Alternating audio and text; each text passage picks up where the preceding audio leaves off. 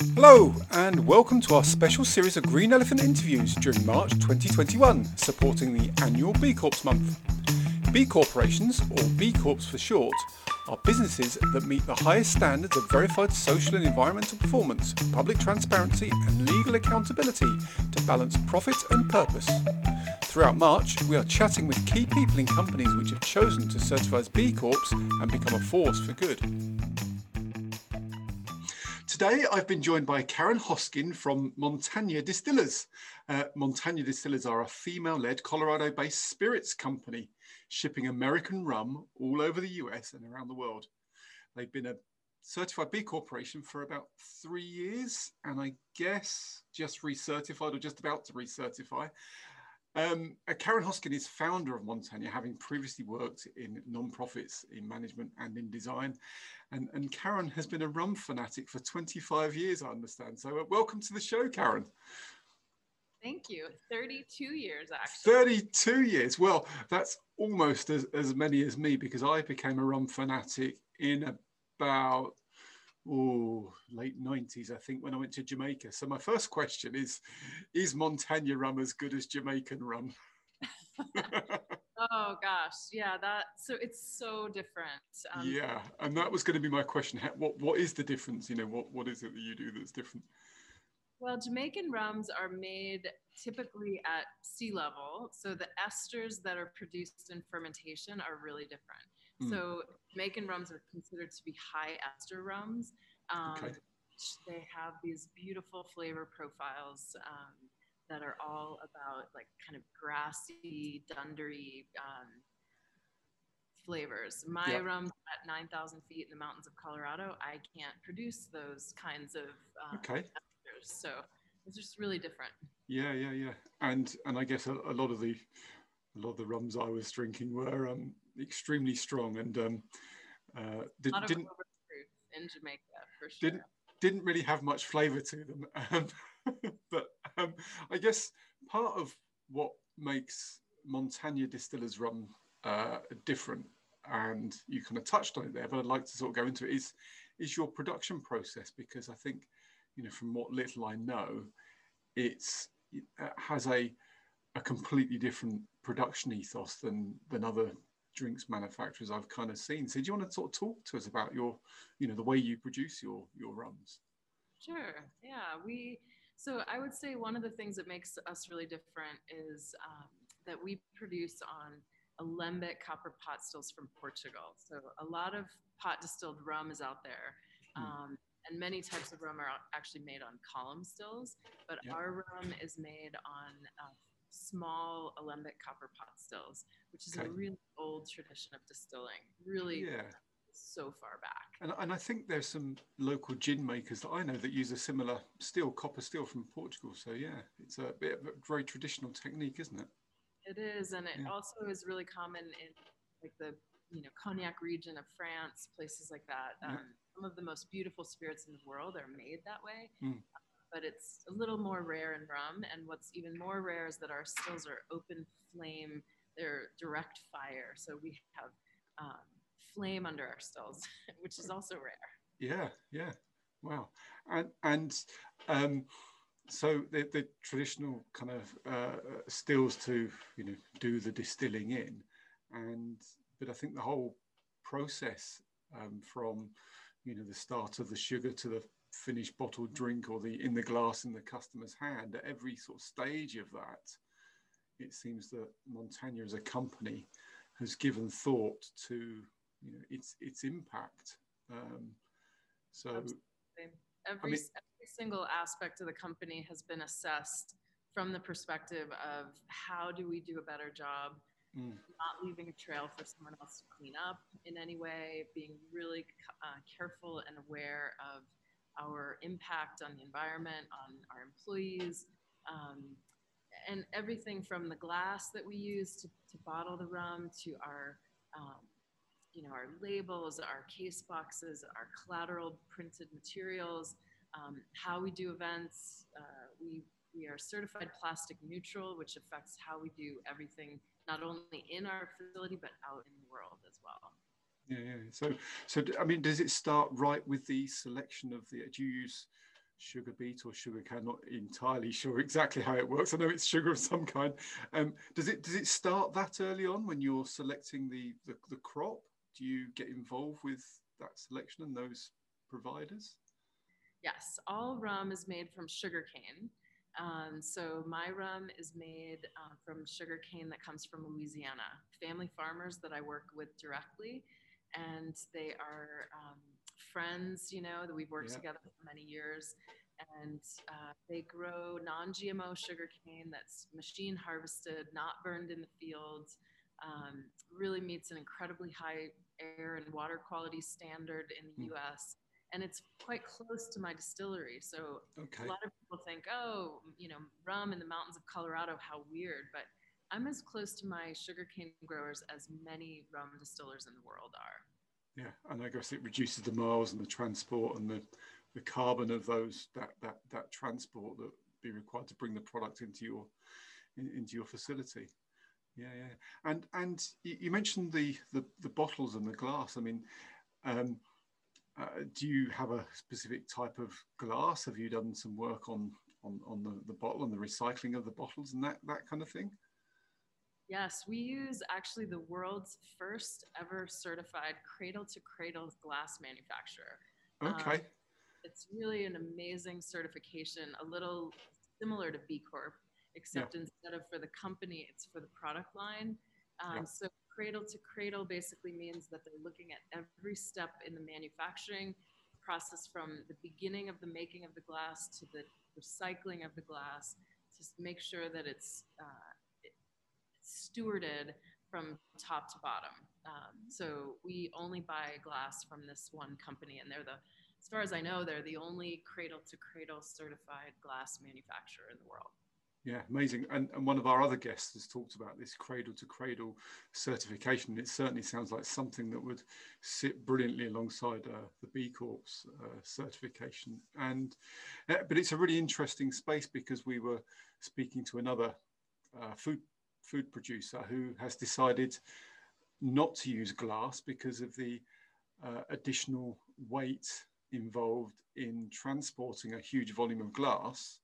And so they've gone for recycled plastic because it's a lot lighter and therefore the carbon needed to transport it is a lot less. So it's a which is true, but you put a high proof alcohol, like 80 proof alcohol or higher, um, into plastic, especially recycled plastic, and you have a sol- solvent yeah. action. Not so good for uh, the consumer on the other end drinking plastic. So I think there's it's always that careful game of weighing and balancing what what works and doesn't work and what actually has the impact that we're looking for. Yeah, yeah, it's always it's always a balance, isn't it, between between your ideal and what's practical. And there's always you, know, you do the best you can. And you with i guess it's it's a sort of thing where you're always striving to be better in the knowledge that you're probably never going to be perfect isn't it? Exactly. I was just speaking last night in denver well in golden colorado to a group of engineering students from school of mines which is okay. a big engineering school in the us and uh, that was exactly i was telling them that to me it's like holding a ba- a basket of little tiny octopuses and like one will jump out over here and I'll grab for it and while I'm grabbing for it two more jump out over here and I just constantly feel like I'm wrangling these little tiny pieces of my sustainability plan and sometimes things are going great and sometimes things you know end up being challenging and I never know yeah. what it's going to be but the, the key for me is just allowing for the challenge and knowing that it's that, that that's part of the process and yeah. staying with it, never giving up. Yeah, yeah, yeah, yeah. And and I think I read that you you know you do quite a bit of work in carbon offsetting, so you know that you understand there's an impact in some of the activities, and then you you do quite a bit of offsetting work. What what sort of offsets do you use, and how does that fit in with you? So um, one of the things that's been important to me is, um, you know, I, I don't want to just send some money to a random carbon offsetting partner. It, it's, you know, I want to know what the project is that I'm offsetting and how it works and yeah. physically actually go visit. Um, so I am working with TerraPass in the US, which is a company that has very identifiable specific carbon offsetting programs, projects And we are we have two different uh, undertakings with them. One is the Arcata Community Forest, which is here in the U.S. in California, and it's a forest that's designed to pull much more um, carbon out of the atmosphere than most forests. Okay. Um, so it's really designed for the purpose of carbon offsetting. So we financially participate in the stewardship and the expansion of that forest. Um, we also work on methane carbon capture in, in Colorado. So landfills that are emitting methane um, being covered with capturing uh, technology, which then they pull the methane into the production of energy. Um, so it doesn't go into the atmosphere, which methane is a sort of under considered um, yeah. aspect of carbon pollution in general. Yeah. So, um, and we calculate through these very complicated spreadsheets all of the carbon from our incoming freight to our outgoing freight to our you know stills and how we fire our stills to heating our facilities um, the cars we drive the airplanes we used to travel on yeah. still, still, will be traveling on um, yeah. and you know we we definitely work through all those numbers and calculate the total gigatons of of carbon that we are personally hmm. involved mm. in production of and then make sure we more than offset it through TerraPass and our partnership. Yeah. yeah. I mean, what I love about that, Karen, is is we, we've we've spoken to a lot of B Corps who are uh, they're, they're, doing offsetting, but they're they're quite focused on their supply chains and they and they know who makes all their materials and where they're sourced from, and they they spend a lot of time in that space. But I don't think I've spoken to anybody that has spent a similar amount of time in the offsetting space where they can go and visit and they know what's happening and they can kind of almost see and touch the offsets. And I think that's, you know, if I, if I was listening to this, I'd be thinking, well, how do I go and see and touch my offsets that I'm contributing to? So I, well, I we also we have a partner company which is called the Ganesha Cook Stove Project, um, okay. and that project is providing a, a carbon offsetting cook stove to much of the developing world where many people, billions of people, are actually cooking on three rock stoves, mm. um, which are not only hard on the lung capacity of the primarily women who are cooking on them. Yeah.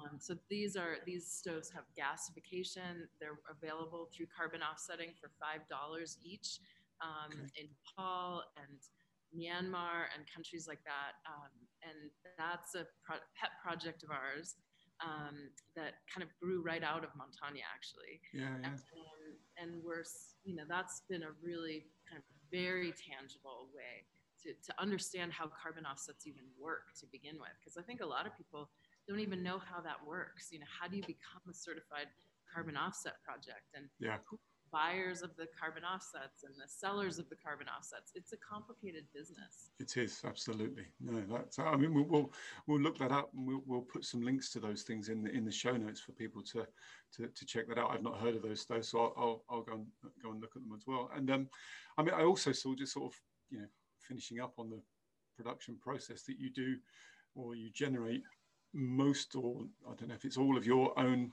uh, energy via using uh, wind is, is you know, what was the thinking behind that? Because that's not a, an easy or a cheap thing to do to start with, I guess.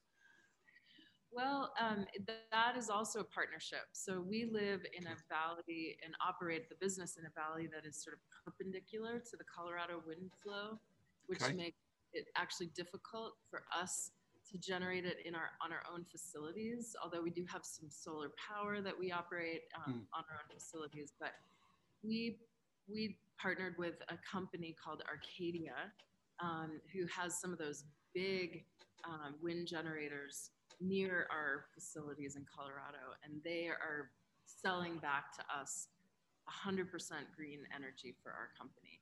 So um, yes, it's 100%, but we don't generate it all ourselves. Yeah. Someday we hope to.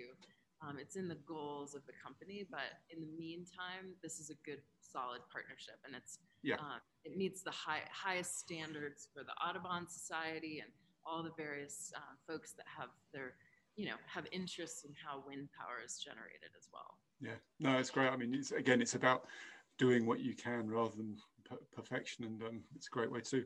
Um, I want to talk about diversity now because International Women's Day on Monday. I don't know if you've noticed, but in in the, the B Corp interviews we've released this week, they've all been with women. We've been talking about period poverty. We've had strong female leaders from from B Corps. B Corps as a whole are, are doing, you know, bucking the trend. I think it's it's about 40% of B Corp leaders are women. So compare that with other business, and it's doing remarkably well. But even all that said, what I gathered from Montanya is that you are doing even more than you know everybody else in this space. I'd be really interested to hear your thoughts on on diversity and what your approach is to it. Well, I mean, I think of diversity in so many different ways, from you know gender to ethnicity to you know color and age, and mm. um, so it's been a priority for me for a long time. I live in a county in Colorado that is 98% white. And I didn't move here because it was 98% white. I moved here because I'm a serious backcountry enthusiast. So mm. I backcountry ski, I hike, I backpack, I do all the things. Yeah. And this is like a heavenly spot for that. Um, but I was distressed by the homogeneity of my community um, 10 years ago. Yeah. Um, and really went kind of into this. So I work in an industry that's primarily male. Um, when I started 13 years ago, I was uh, that I could find one of two craft distillers in the United States. Uh, there were a few more in the rum world, you know, in other countries. Yeah.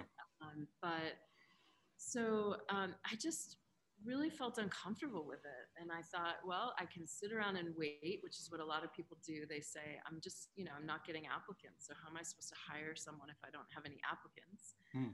Um, I made a real, very conscious effort to recruit and train and build equity within the company um, and, and make a home for people who um, might otherwise in my community not feel so represented.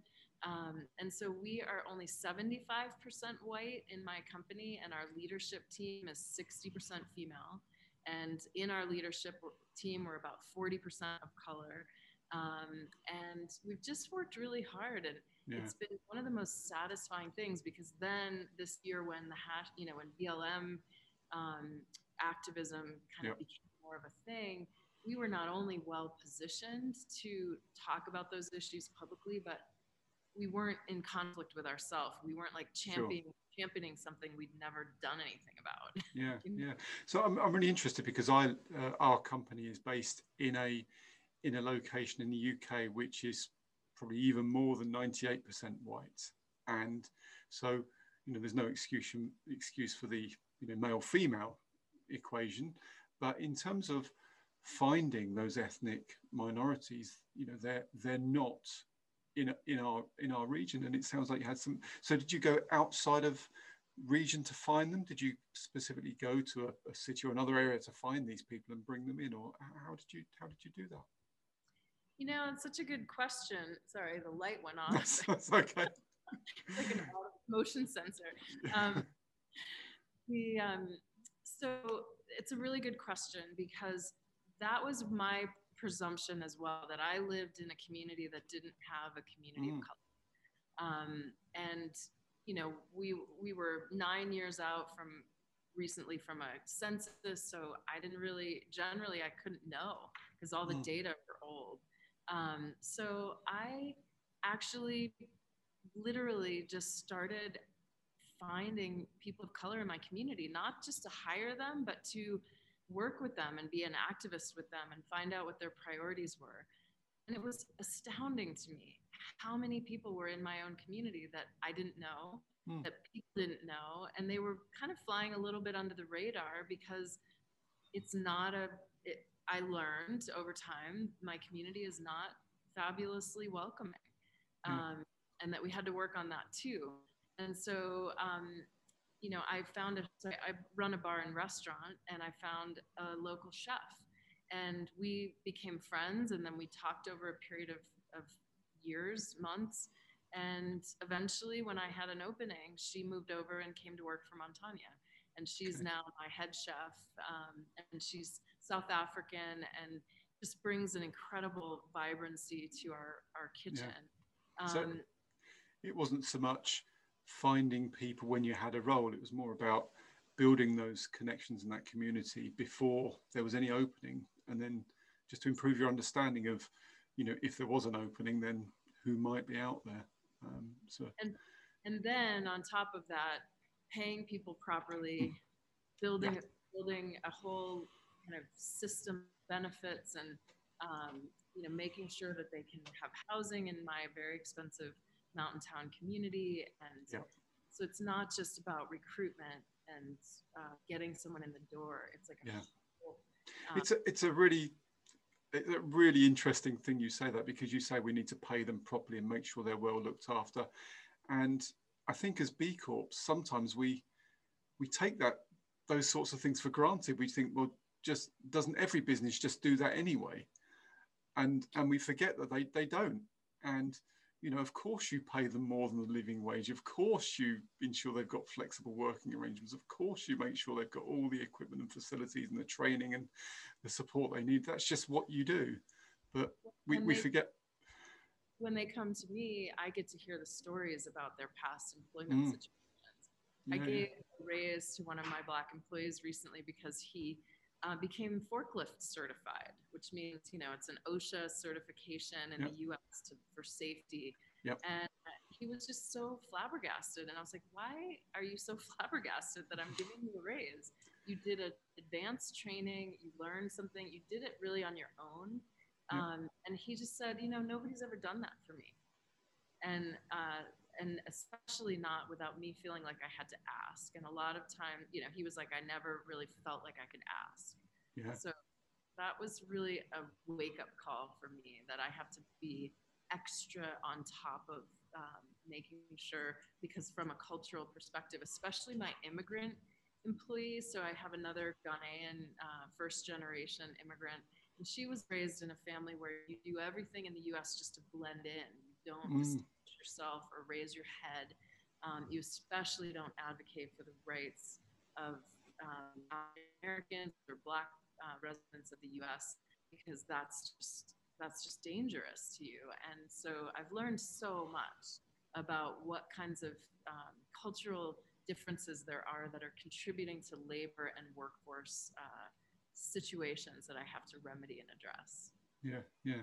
And, and I guess moving on from that, I, I guess transparency must be very important uh, within the things that you do because you know without all, all the employee stuff, all the sustainability and you know all that stuff, it kind of relies on on on transparency. I, I guess do you, do you have a particular uh, approach to transparency, or is it just you know something that you, you just do? Well, we just did actually this year for the first time uh, an impact report. So it was a it was a report that covered everything in the company from our plastic to our um, you know I, it's almost like you know the nutrition labels on the side of a um, yeah. of a product. I am starting to think about creating a nutrition label, only it's a sustainability label for everything my company does. Yeah. Um, so that we are really working hard to tell everybody like if you want to know where this came from and where it went and how it's handled um, you don't have to you don't have to wait and try to ask someone a question. It's all right there in front of you.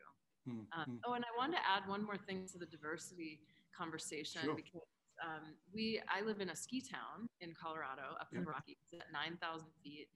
Um, there's a j1 program here which is where um, people from around the world who want to learn to speak English or they want to kind of prepare for going to, to college in the US or something, they can get into this J1 program and come and work for me on J1 visas. Okay. Um, and we have a we have a J1 program, so we've had Kurdish asylum seekers and and Jamaican um, residents and things like that come and work for us because they um, because they come through that program. It's awesome. Yeah. And we pay them more than most J1s get paid, which is also awesome.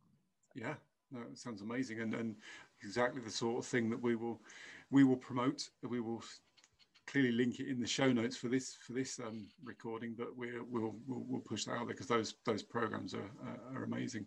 Um, I guess c- carrying on on the the the transparency, the impact report, I guess that's where kind of B Corps come in because, you know, if you're a B Corp, anybody can go and see your score and see how you did um, in in any area, really, can't they?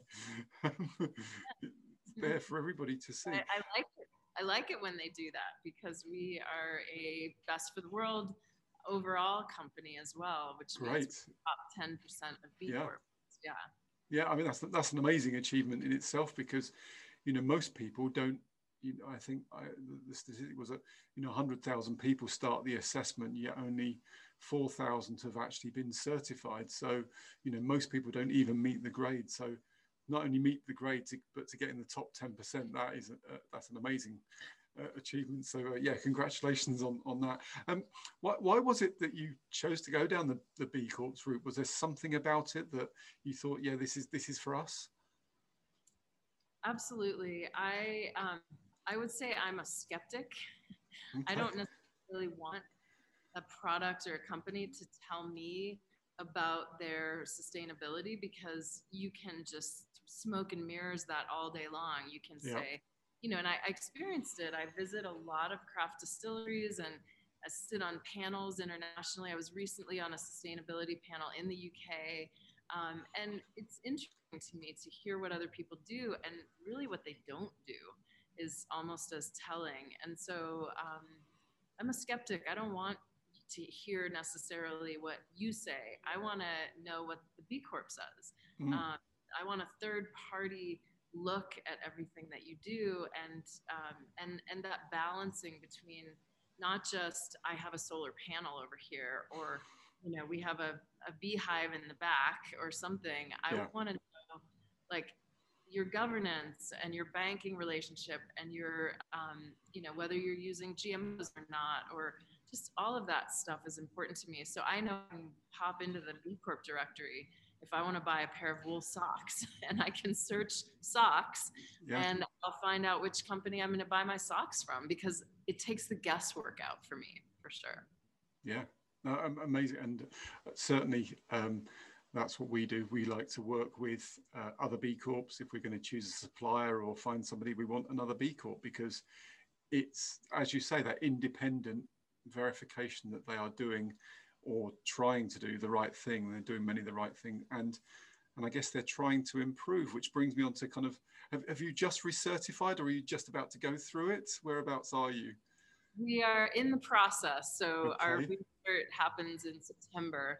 Um, but as you know, it's best not to wait until the last minute. Um, and there's a whole, since we certified the first time, there's a whole new um, questionnaire. So, but yeah. the, the bottom line is that it's not a chore for us. We're tracking all the data, mm. we're um, documenting all the relationships, and you know our significant suppliers are certified before we start to do business with them. So, it's not. Um, it's just not a hard process for us. I think it would be if I wanted to figure out like what should I do to be good, then I would find it a, a very onerous process. But for us, it was like we were already doing all these things. And then to get into that B Corp cert and have them just say, yeah, that's you're on the right track. And of course, everything can always be better. So one great example of that is that we had commercial composting available to us when I certified as a B Corp. Yep. Um, and that company that was doing it went out of business about a year and a half ago. And I was just completely at, at a loss because I, we, I run a bar and restaurant. We produce bio waste from the bar and restaurant. We produce bio waste from the distilling process. And I had nowhere to send it. And it was going to the landfill, which was completely unacceptable. So I bought a biodigester and installed it on site. And now we run 80 pounds a day. I mean, I think in the last couple weeks, we've run about 800 pounds of bio waste through our own biodigester. Um, it was maybe one of the best investments I've ever made. I work mm. with a company called PowerKnot, and um, and I can look at an app and see how much bio waste we've processed, and it turns it in 24 hours. It turns that 80 pounds into fertilizing gray water. Um, so we can either use it to you know put into vessels for people to take for their flower gardens or their um, their gardens, or we can wash it down the drain without any impacts to the, um, you know, to the water supply. Yeah. I mean, that's a really interesting um, uh, perspective on it, Karen, because most of the B Corps we've spoken to have said that um, it's, you know, there's a, I guess there's a lot of work and it's quite challenging to certify and then to uh, recertify. And which is a slightly different perspective to you who were saying, well, it's straightforward because this is what we do. Um, is is the improvement straightforward as well? Do you think you know getting better is is you know something that's been challenging, or has that been easy because of things you've done, or? Um, well, it's interesting because I went to the B Corp um, the conference in 2019, I guess, in summer yep. of 2019. They didn't have one in 2020, sadly. Yep. Um, and that was such an eye opener for me because it helped me to really see like what I'm not doing and how mm. like the CEO of Patagonia spoke at that gathering and yep. I just thought, oh my, I was so inspired. Sitting in the audience, like tears streaming down yeah, my face. Yeah. There's so much more. There's just always more. And mm. Um, and so my what I would call my um, you know my plan for improvement has it, I feel like it's been relatively easy because of being I call it the back room of the B Corp. You know, you become certified and then you're let in through the back door and you're like, there's this whole world back there of all these companies that are doing such cool stuff. And I don't feel that com- camaraderie with my industry fellow owners. Um, there's yeah. so few B Corps in the craft spirits world and the spirits world in general. Mm. So when I am with them, I don't feel that sense of camaraderie around focusing on sustainability and equity and um, social responsibility. Yeah. And so, yeah, I, um, I, I find that to be the most fun part. My my HR person is now participating in the B people, which is all you know this group of yep.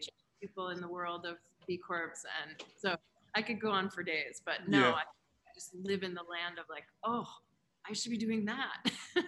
yeah, I, I, I, can completely concur, Karen. The the community is amazing, and you do just feel um, you feel at home with like-minded people who are you know aspiring to the, the things that you're aspiring to, and um, yeah, thoroughly recommend any listeners just just get involved, get on the journey. It's um it, it's amazing, and it's uh, yeah worth all the all the time and effort that you put into it. Um, Karen, we're asking all our guests if they've got a, a, tip or an action or something they can suggest for listeners to go away and do. So if there was if there was one thing you su would suggest to listeners to say, yeah, go, go away and do this or or try this, what what would that be? You know, I've thought a lot about this question in, in my life in general um, hmm. because there's so much variety out there of like different types of businesses and different types of priorities and things. Yeah. Um, but I, I guess I would say that what you, the word you used is really salient right to this conversation, which is the journey. Um, I, I just always tell people when they ask me, like, don't think of it as a destination. Um, becoming a, a company that is um, you know sustainable and and has these this type of ethos it's not a destination you're never going to get there. And so because mm. sometimes people throw up their hands and they're like i'm never going to do enough. And then i try to do this and then this person says well that's not good. You know that happened to me when we first went 100% wind powered. My social network blew up with um, you know but the birds and the you know all the stuff. And yeah yeah. always some kind of way in which you're going to feel defeated um, and so I'm a like a geeky researcher. Um, I if someone says to me that's not a that's not a good outcome, um, that's not a good sustainability plan. It's a kind of um, on the surface of it, it looks good, but it's not actually good. Yeah. I'm going to go deep on that and research and talk to experts and try to figure out like, is this really truly sustainable? Um, yeah. Because there is a lot of stuff out there that it's just pay, robbing Peter to pay Paul. Yeah. Um, and I also really look at it as a timeline. It's like something up front might not be nearly as good as it's going to be over a 10 year payoff. So all the solar power that I just did, you know, people are like, yeah, but it takes so much energy to produce solar power, solar panels. Yeah. and I thought, you know, yes, if you're going to use them for a year or two, um, that is absolutely true. But if you're going to use them for 10 years, their payoff is so. Radical. And so you just have to think in mm. different timelines sometimes too. Yeah, yeah. So, and I also tell people that it's not as expensive as you think. Like that's the number one hurdle that I hear from people is I just I want to be more sustainable, but I can't afford it. I'm like, what what are you looking at for numbers? Because again, you have to put things on a timeline um, and and look at the whole impact of, of something. So something might cost a little more upfront, but it's going to pay off over time. For sure. Yeah, yeah. I, and, I, and I would say to those people who say they can't afford it, I would say you can't afford not to because more and more customers are saying we will only buy from companies that are demonstrating their sustainability or their environmental credentials. And so the move is happening, the shift is starting. You you either get on and start the journey, as you say, start the journey now, or you're going to have to do it in five or ten years anyway. So you might as well get started now. Um, exactly. And I have two kids, you know, I, um, this is actually kind of a funny story. So I have a 20, 21 and a 23 year old. Okay. And, um, I my son, I was with him recently, my older son, who has just started this amazing company called Hoskin Capital, which is all sustainable investment, and he's okay. created his own portfolio of sustainable investments. And he handed me his business card, which was a reusable business card that you just tap on an iPhone or you scan the QR yeah. code on a on a Android. And yeah. I just was like, I didn't even know that existed. You know, I'm always learning. And mm. so now my whole staff has reusable business cards. Yep. Um, they cost $9 a piece. And, um, you know, and, and instead of having to go back to the office and enter everybody's information, you just bam, yep. it's like right in your contacts. So yeah, they're, they're, they're, they're great things and um, yeah, save an awful lot of waste. Uh, yeah, brilliant. But the reason I mentioned that is because I, am doing it for my kids to some extent because they're going to inherit the world that I leave behind, and mm. I don't want to be mortified that I participated in the ruination of their yeah. environment. Yeah, yeah, absolutely. And uh, Karen, we also ask our guests if there's a if there's a book or a or a film they would recommend for listeners. You know, something to to read. Is there? Have you got anything that you could suggest? Well, I the book that I want to recommend. I'm not sure your policy about um, using a somewhat of an expletive on your show. You can leave no, it out. you you carry on. It doesn't matter. We've had all sorts of recommendations so far away. Well, the book that changed my life was called The No Asshole Rule. Yeah. Um, okay. And it's you know it's interesting because um, it, it's not my favorite book quite honestly. It's it's a nonfiction, business focused book, and generally I'm a reader of fiction. I love science fiction, etc. But um, but it gave me this tidbit that I put into action in my life that has been radically life changing, which mm. is that if I think that people that I'm working with are gonna just wake up some morning and be like, oh, Karen was right, you know, or like people that I'm at odds with over business practices or um, that are angry at me because I'm making them look bad when I talk about sustainability in mm. the rum world publicly, um, or making their company look bad even if I don't mention them because they're having challenges with sugarcane grower yeah. health and well-being or you know pollution being dumped into the ocean from their distilleries or whatever. Um, I I just learned that there, I'm not going to impact them. I'm not going to change anyone. Um, and I stopped trying to convince anyone of anything. Um, and that was a real life change okay. for me because it makes it a lot more palatable to speak about these issues when people don't feel like you're trying to like be an evangelist to them. Yeah, yeah. Okay. That's interesting. We'll, we'll, find that. I've not, I've not heard of the no asshole rule myself. I will, we will look it up. We'll link it in the show notes. And um, yeah, great. I mean, it's, it's great to have different uh, suggestions and, and things that are not, you know, just about, uh, you know, uh, environmental sustainability all the time. It's good to have some different options.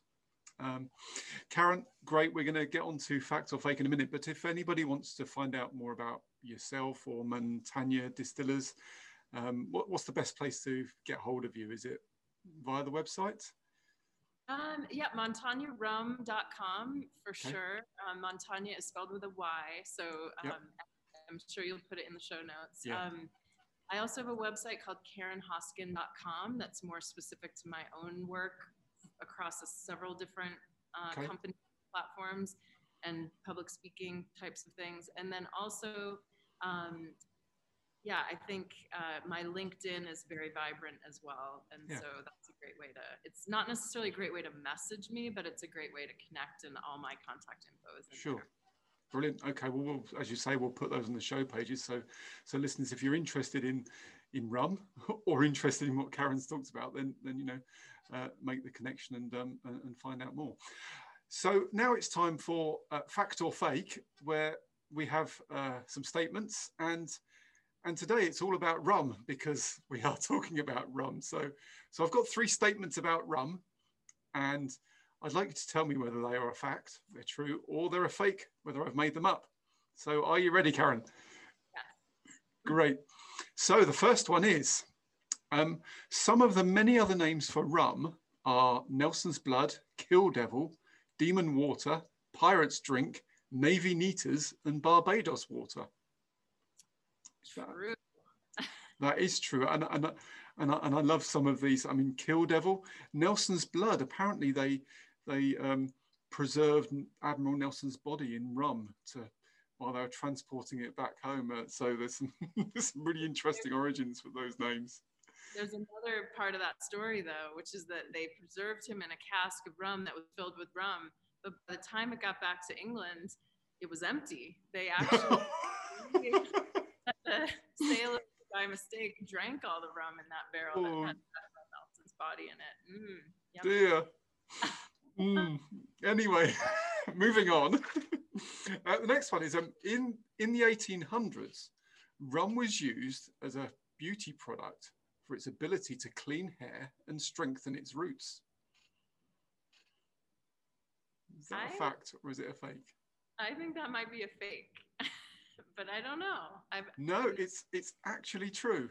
Uh, true. Rum was the go-to beauty product because it cleaned hair and, and strengthened roots. So um, if if you run out of shampoo, Karen, then you've obviously got you know plenty of spare to um clean your hair with.